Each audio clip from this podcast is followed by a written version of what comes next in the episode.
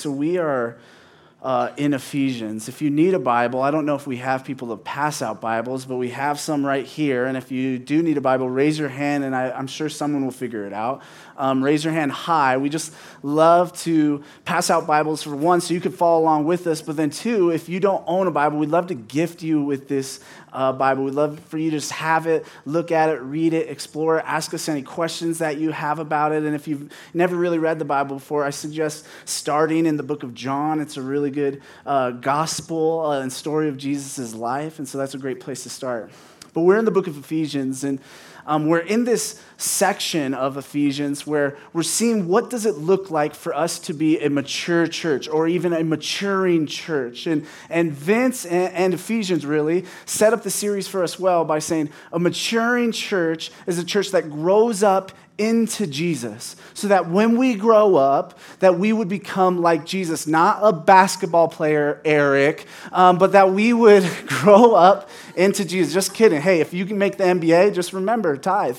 And so uh, but we are supposed to grow up into uh, Christ. And even though we might have different kinds of vocations and different things, that, that we do those vocations to the glory of God and that we see that those vocations serve and love and care for the world in different ways. And so uh, we're seeing, though, what, what it means to be a mature church. And part of how um, Paul in Ephesians is laying that out for us is he's saying, put on certain things and put off other things. And so we could easily say, hey, there's this list of things I'm supposed to do, and now there's this put off list of things I'm not supposed to do. And I want us to be careful to not make a list because quickly the list just becomes here's how I be a good Christian, here's how I be a bad Christian. When I think what Paul is calling us into is actually to put our identity in Christ. That as we mature, we become more and more like Jesus himself. And I think Paul's also saying that when we put off these things, we're actually putting off the fake parts of who we are, the sinful, forced parts of who we are, and we're putting on who we are, have authentically been created to be in God, in Christ, in his family. That this is the imago Dei that is on us. This is who we're supposed to be. This is what we put on. And so it kind of reminds me of, of junior high a little bit. Like it, this putting off and putting on, and how we kind of put on these fake parts of who we are, and we put on the real part, the real authentic person that God has made us to be. In junior high, I don't know if you guys experienced this at all, but my friends in junior high, there would just be a day all of a sudden in seventh grade where Billy would just come to school and Billy, who just used to just dress normal and just whatever, he's all of a sudden like a goth kid. And I'm like, Billy, what happened? I, and I, I don't know what if goth, if that, I don't know what goth kids are, but or if they exist anymore. But when I was a kid, there was goth kids, and you'd be like, Billy, what's going on? You know, I'm just trying this new style or whatever. And then a few months later, often Billy then he would just come to school punk rock, or he came to school like I just call it like hot topic, like just with like chokers around his neck or whatever. And then when I was in junior high, NSYNC was cool, so people would come to school looking like NSYNC all of a sudden, and, and it was just all kinds of um, things. And then this is what happened with almost every one of those kinds of kids who kind of went through these different phases and fads of clothing is eventually by about ninth grade, they put all that off and they just start dressing how they want to dress.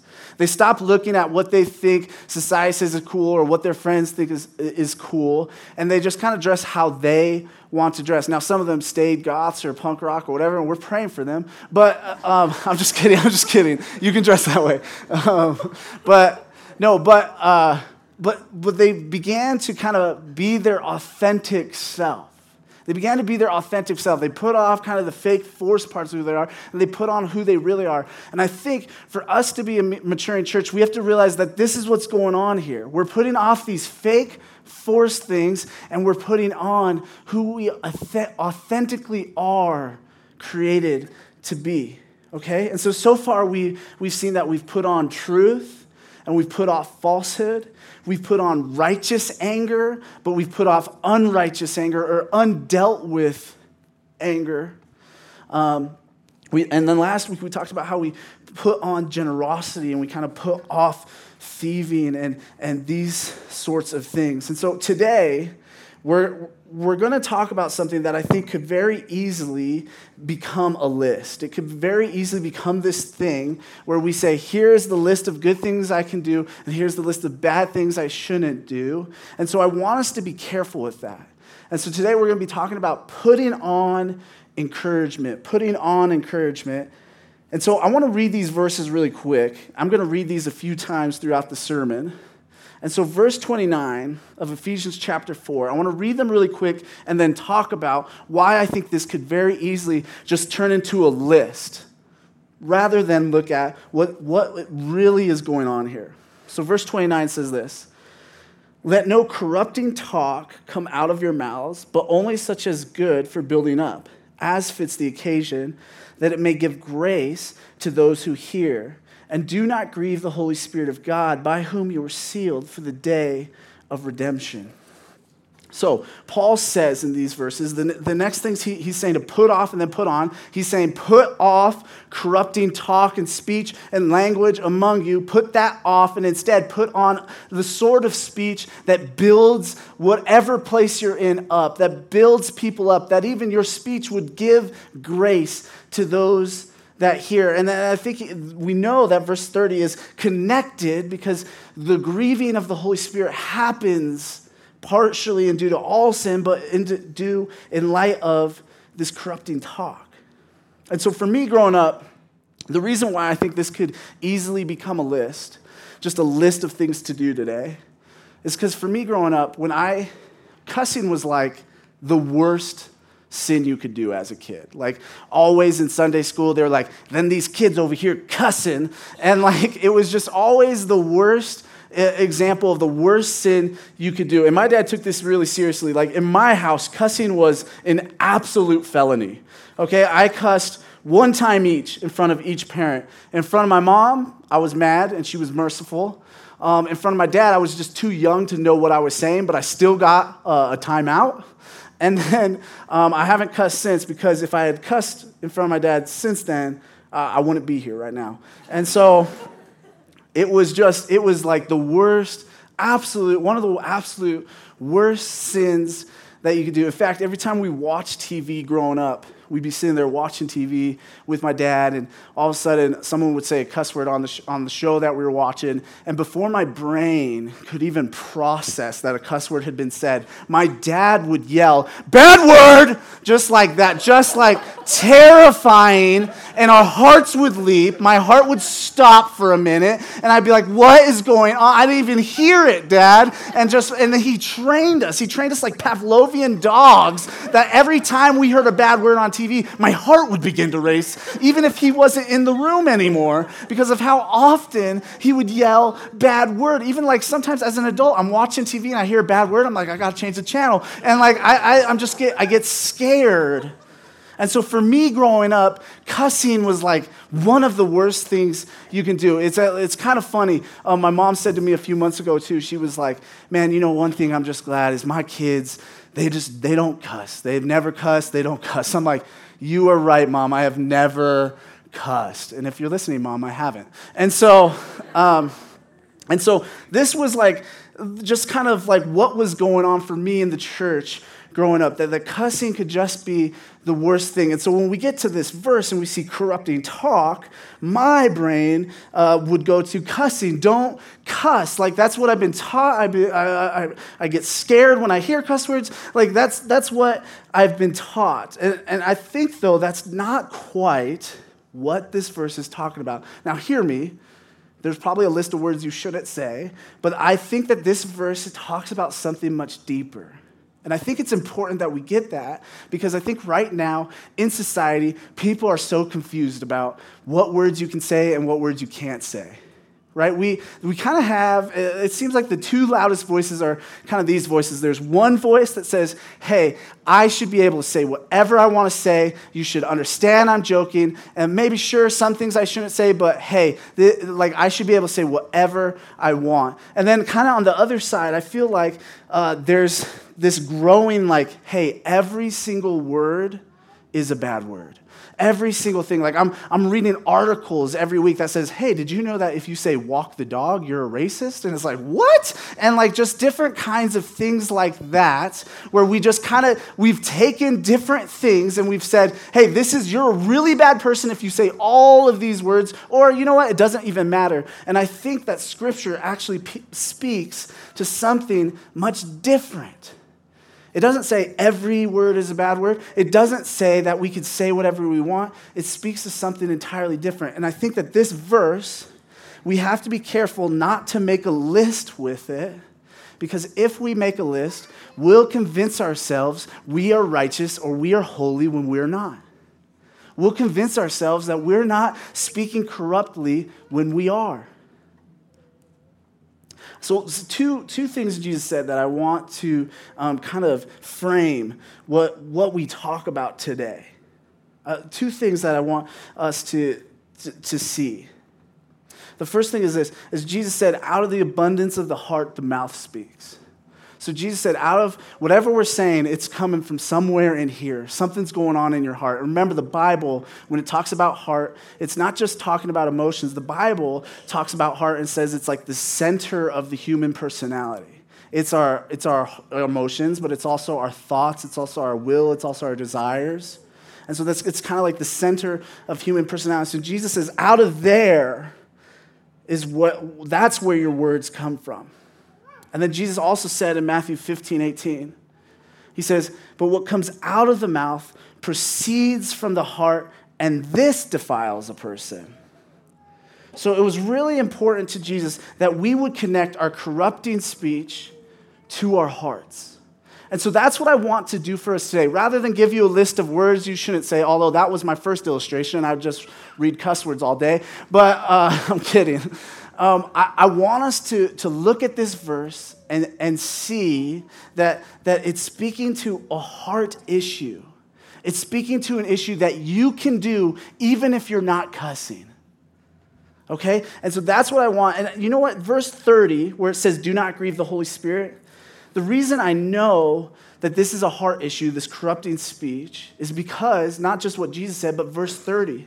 Most theologians and commentaries and, and people have studied these verses. They say 29 and 30, they're connected that they're supposed to go together. It sounds like two different commands or two different ideas, but, but many think that, that Paul thought the corrupting speech that was happening in the church was, was grieving the Holy Spirit, was making the Holy Spirit sad right? Your sin can make the Holy Spirit sad, sidebar. For those of you that think, oh, God's like okay with my sin. No, you know what? He's okay because of the gospel, you're saved, but He's not okay with your sin. He wants to bring you out of that.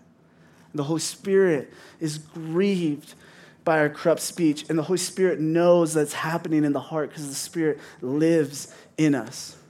So here's my hope for today that we're going to reread these verses and then we're going to hopefully clearly define what is corrupt speech. What is speech that, that is corrupting? And then we're going to look at how we can put that off.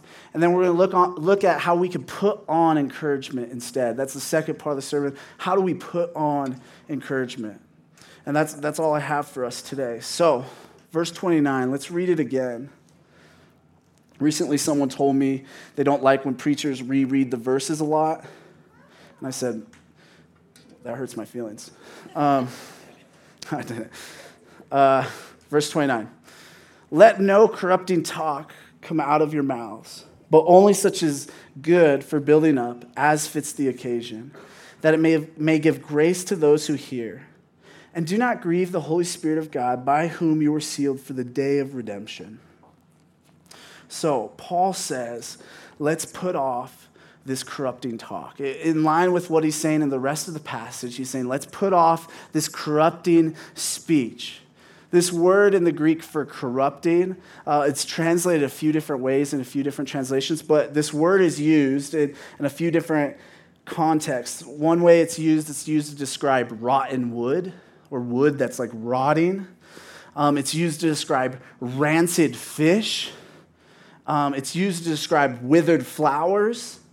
Uh, this word corrupting is used to describe uh, people or things that, that were useless, it's kind of messed up, um, or things of, of little worth.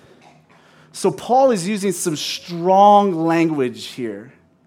He's using some language that gives uh, some images in mind of rotting wood or withered flowers or, or rancid fish. And he's saying essentially, in, in the community, God, in the church, do not let this sort of speech come out of your mouths. The sort of speech that makes things worse. The sort of speech that corrupts the people around you. The sort of speech that, that rots the church, that makes the church seem like a rancid fish that, that kills things, that withers things. Do not let speech come out of your mouth that, that makes the family of God a worse place to be. Do not kill the church with your words. And this, this is why I think it's so important that we don't just focus on bad words here or a list of words here, is because I think corrupt speech could come out of our mouths without ever saying a bad word. And so I want us to think through then how do we figure out what corrupt speech is? And again, I think to figure it out, we have to see that it's linked to that verse, that, that, that phrase in verse 30 that says, Do not grieve the Holy Spirit. To not grieve the Holy Spirit. And so this is what I want us to do for us to understand what I think corrupt speech is, is I want to look at the fruit of the Spirit, the fruit of the Holy Spirit. In Galatians, it talks about the fruit of the Spirit. This is the sort of character uh, that the Spirit draws out and the Spirit is working on and, and, and causing us to be. And the, the fruit of the Spirit is, is essentially who God is being brought down into our hearts and causing us to be like God. And so I want to look at the fruit of the Spirit and then I want to look at the opposite of those things and realize that that is probably what corrupt speech is. So the fruit of the Spirit is this love, joy, peace, patience kindness, goodness, faithfulness, gentleness, and self control. So, if corrupting speech is the opposite of those things, and I think it is, it, it would be speech that's hateful, speech that's cynical, not the good kind of like realistic, like I just see things as they really are. No, like you just, you are without hope, and you, your speech, you're always trying to make people feel even more hopeless in your speech. Speech that's looking to fight, speech that's looking to bring war, speech that's irritable, speech that's mean, speech that's vulgar, speech that's unfaithful to God speech that's harsh, or speech that's uncontrolled? You, are you beginning to see how corrupting speech could be said without ever saying a cuss word? That corrupting speech, if it has those kinds of qualities or characteristics in the wrong place at the wrong time, that, that's what really makes it corrupting speech.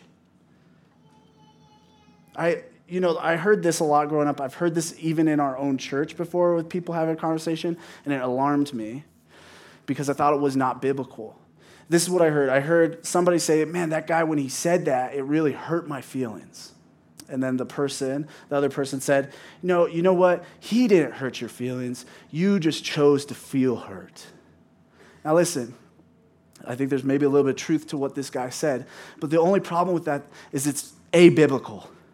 It's not biblical at all.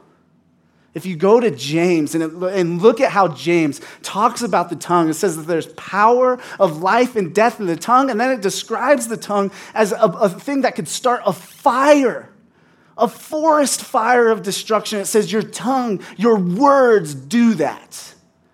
And so I want us to be careful that as we go into corrupting speech, that we as the church would listen to God's word and we would understand that our words do damage people. They do hurt people.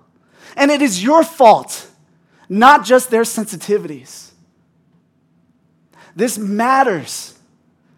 Paul is talking about what it means to be a mature church, and it is very important for him to point out that there should be no corrupting speech from among us. And so I feel convicted by this Because when I find out that it's not just a list of cuss words, but it has something to do with my heart and, and what I do with my speech to others and in the community of God, then I realize that I too have corrupt speech. And so I want us to take a moment. I want us to sit. I want us to think through the different areas of our world the different places where, where we live in community, particular with one another, and where we use our speech, and begin to think through is it corrupting speech? Do I find myself using corrupting language there? In your RCs, in your redemption communities? Are you, are you, are you, let me ask you this. Do you know, can you tell that people don't like talking to you at your RC? Sometimes it's on them, a lot of times it's on them, but sometimes it's because of your corrupting speech. It's because of how negative and down and hopeless and cynical and hateful you are. Or often what happens in RCs is this kind of like angstiness that where just everything is always wrong, and, and not just in your life and not just in their life, but just like everything's wrong with the RC, everything's wrong with the church, everything's wrong with leadership, everything's wrong with everybody except for yourself. I think that's corrupting speech. Because that sort of speech usually isn't looking at the situation as it really is. And then it draws people in to say, yeah, you know what? We should hate this RC. We should complain about this? What about in your families? In your, in your families, does, is dinner time a time of anxiety for your family? And is it because of your speech? Is it because of your talk? Is it because every time you sit down at the dinner table, you all get in a fight with each other? And, and listen, sometimes that happens in some homes and it's not everybody's fault, but sometimes it's just my fault or it's just your fault. And so I want you to own that right now. Do you stir up division and hate and bitterness at dinner time or just in your homes in general? Think about the holidays. When you go to travel to see family, who's always getting fights? And why is it? Is it because of stuff you've said? Now, listen, sometimes, again, we have to be careful. Uh, sometimes that happens because of other sinners, and maybe we're not sinning with the words we're saying. But I want you just to take notice and say, is it though because of the corrupting language that you're using? Language that's contrary to the fruit of the Spirit. And if it is, I want you to be convicted by it. If it's not, you just have a crazy uncle or something, just say, Get behind me, Satan, or something like that. Like, that's fine. What about with your spouses? Do you have corrupting language with your spouse, or do you have language that builds up and loves your spouse and cares for your spouse?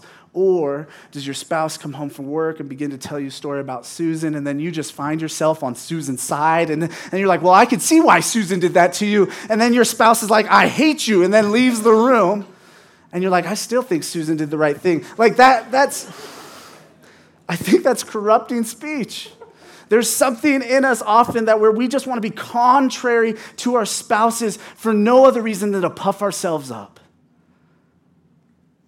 We, we aren't looking for loving ways to talk about if Susan was right or not. Would your spouse say that you have corrupting speech, or would they say that you have a speech that's marked by the fruit of the Spirit? In your workplaces, how would your coworkers describe your speech? If I went up to them and said, hey, Pastor Anthony here, just doing a survey, what, what kind of speech does this person use at work? Would they say it's corrupting? Would they say it's life giving? What would they say? What about this in your close friendships? Do you find that in your close friendships, you just it just spirals out of control into vulgarity? It's just like, why am I even saying this? Like you're thinking that, and the, the person next to you is probably thinking it too, but you just keep going worse and worse and worse and just saying horrible, horrible things. This is all corrupting speech.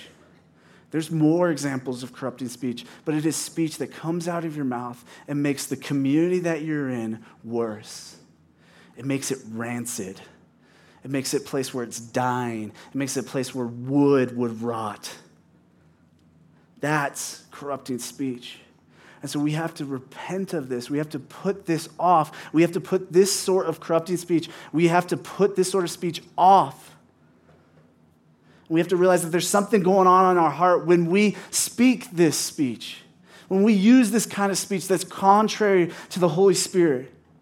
We have to realize that maybe we're just trying to build our own kingdom, and that's why we're saying certain things, rather than look to God's kingdom and build His kingdom. Maybe you're just saying things just to get, to pe- get people to look at you and think you're awesome and you're great. We need to put the speech off if that's the case. Maybe, again, you just want to puff yourself up. You want to make yourself feel good. You want to seem smart or right or whatever it might be, so you puff yourself up, up with corrupt speech.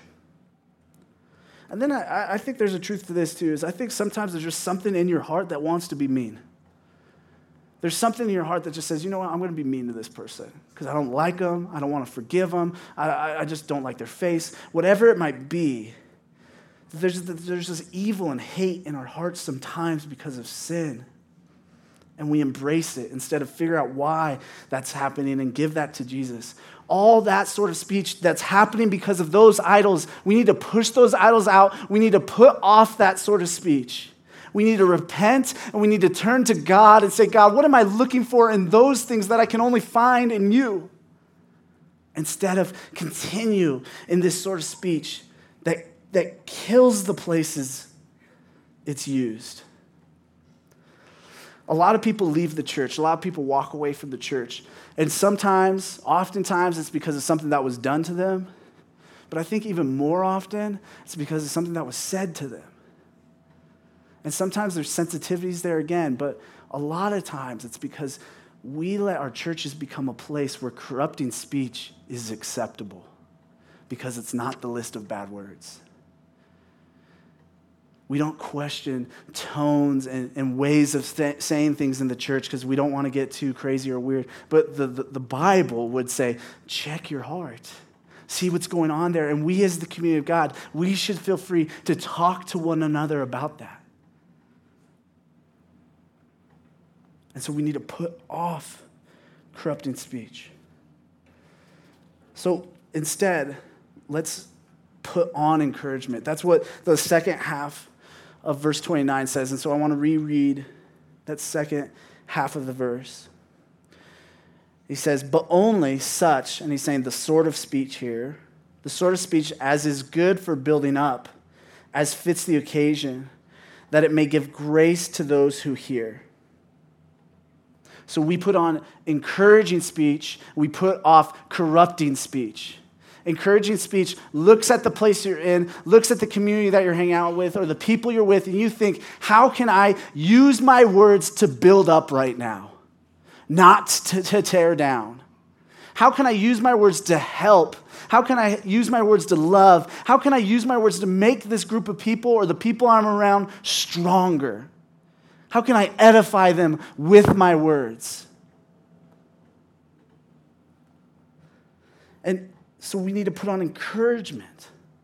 So go to your RCs and think through Am I really thinking through the idea that here I'm coming to this RC, I'm coming to this meeting, and I, need to think through how do I build up the people here today? How do I build them up?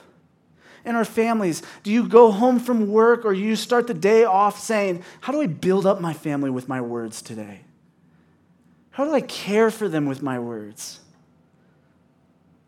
In our marriages, how do we, how do we bring kindness instead of harsh and mean words? In, in our friendships, how do we bring about God's goodness instead of vulgarity? We're, we're to put on encouragement. That's what, that's what we do in the church. That's what it means to look like Christ. That's what it means to be a maturing church or a mature church. And when we do that, what's amazing is the end of verse 29 there. It says that our speech may give grace to those that hear it. That people would hear our speech and they, they would experience grace. Ephesians has talked all about grace at this point the unmerited favor, the gift of salvation from God based on nothing that we have done and based all on that Jesus has done. Paul is saying in a mature church, when you put on encouragement or speech that builds up, that the people around you might get to experience and know God's grace, that they might get to know God's love for them. That's incredible. How extremely ordinary right? A lot of us, myself included, I'm looking for the supernatural. I'm always asking God to do these supernatural things. But right here in Ephesians, 4.29, we see we can just use ordinary words to bring about the supernatural, to give grace to those that hear. This is what we put on, church. We put on speech that builds up, not breaks down. We put on speech that is in line with the fruit of the Spirit not contrary to the fruit of the Spirit. And that's why, to me, it's more important that we just look at a list of bad words not to say, although I'm, i think that exists probably. But we have to realize that our hearts need to change. Because if we replace the bad words with neutral words, but we still have corrupting speech, it's still going to make the church a worse place to be. It's still going to make this world a worse place. And so, how do we do this? Like, again, it just kind of sounds like, okay, Anthony, here's put off corrupting speech. That's really bad. Um, put on encouragement. That's really good. Okay, let's go. Let's do this. But I think here's the thing our hearts will never change unless we look to the gospel and we look to what Jesus did and we apply it to our hearts and we look to how, how Jesus encountered corrupting speech and how he may have used it to save us, and how Jesus used uh, encouragement and how he put on encouragement to build up the church. And so I'm thinking through, I think it's interesting that, that when John opens chapter one of his gospel, where he says, The Word became flesh, and Jesus was the Word that for whatever reason, this idea of, uh, of, of Jesus as word, and, and there's like a whole sermon series you could do just on that stuff, is how, how John opens his gospel. And then I think about how Jesus walked the earth and how he used his words. His words were always building up. He was teaching us about God. He was teaching us about himself, really. He was teaching us all sorts of things. He's teaching us the way of his kingdom. But more than that, his words were what would, would be what brings about his kingdom. He would see the destruction and brokenness of, of people's bodies, and he would say a word and they would be healed. He would see a blind man and they would be healed. He would see someone who couldn't walk and they would be healed by his words. And so, Jesus, in his holiness, in his lack of sin, in his lack of ever speaking a corrupting word, spoke so many words that edify us and strengthen us and strengthen this world. And then, as he got closer and closer to Jerusalem, more and more people were saying corrupting words about Jesus hateful words, terrible words, words that were false and not true about Jesus. And Jesus would respond, but he would always respond in love. And, and it's, it's ironic because Jesus, he goes to the cross accused, accused of saying corrupt language, accused of saying language that was wrong and, and, and lying. He goes to the cross accused of that and a twist of irony because the whole time they're slinging corrupt words his way.